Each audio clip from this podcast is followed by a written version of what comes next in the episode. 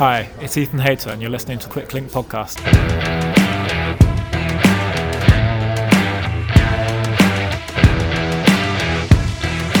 Hello and welcome to Quicklink Podcast Show 461. It's Wednesday, the 6th of April. This is coming to you live from a hotel room, so the audio quality is probably a little bit shit today, I'm afraid. Six doses of UCI road action. We won't cover them all. There's Scheldeprijs, Sarthe, Ardennes, Itzulia, and Thailand, which is where we'll start though. Nathan Earle of Team UKYO won the sixth and final stage of the Tour of Thailand, with its summit finish in Mukdahan, sealing him the King of the Mountains jersey. GC there goes to Alan Banaszek of Masalski Polski, who went into the race lead yesterday. Yuma Koishi leapfrogs his UKYO teammate Raymond Kreder into second overall. They are at 18 and 27 seconds respectively.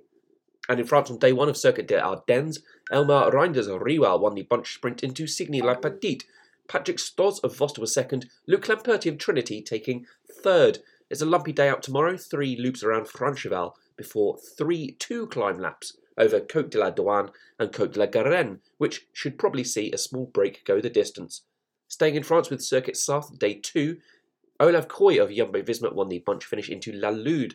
Mads Pedersen second over the line to maintain his GC lead. He has 13 seconds over Benoit Cosnefroy and Axel Zingle.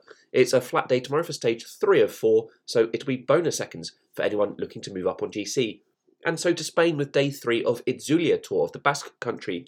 Here's Katy at Right Bike Repeat with the action. Stage 3 of Itzulia Basque Country was another hilly stage, featuring 3,330 metres of climbing in total, across three Category 3 and two Category 2 climbs, along with a whole bunch of uncategorised climbs, characteristic of Basque Country racing.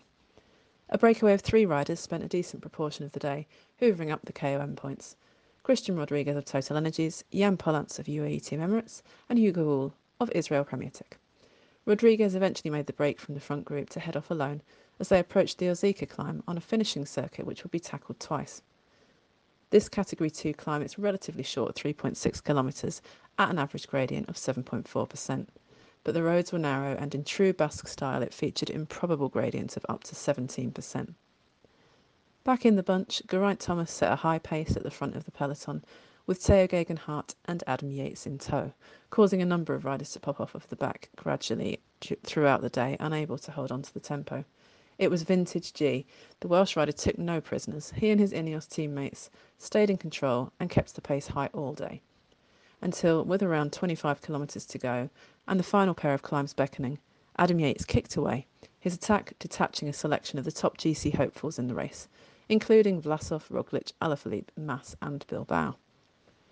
Yates kicked again as the gradient increased once more, trying to break the front group apart and looking super confident.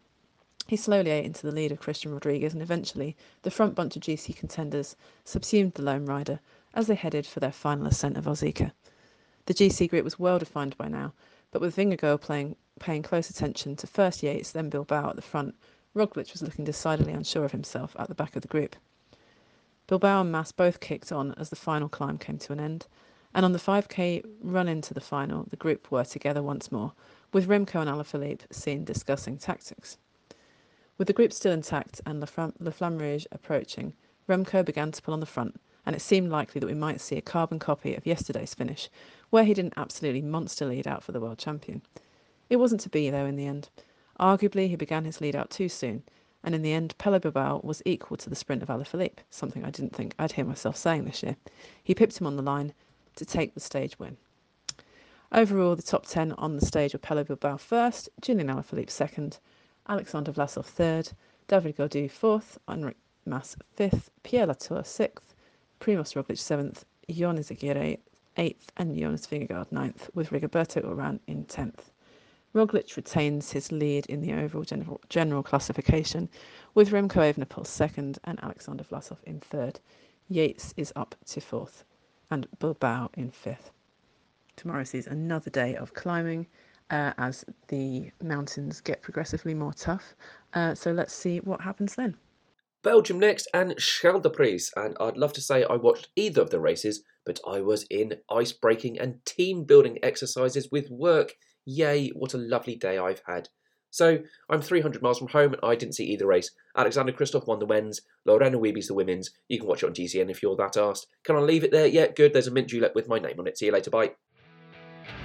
You've been listening to Quicklink Podcast, your daily microdose of pro cycling news and results. You can find us across social media at QuicklinkPod, or you can contact us by emailing show at quicklinksports.com. You can support this show by using the code QUICKLINK when you shop with veloskin.cc for all your chamois cream and skincare needs, and also at efswheels.com where UK customers can get themselves a full set of tubeless ready full carbon wheels for under £500. Share the show, and we'll be back with you tomorrow. Bye now.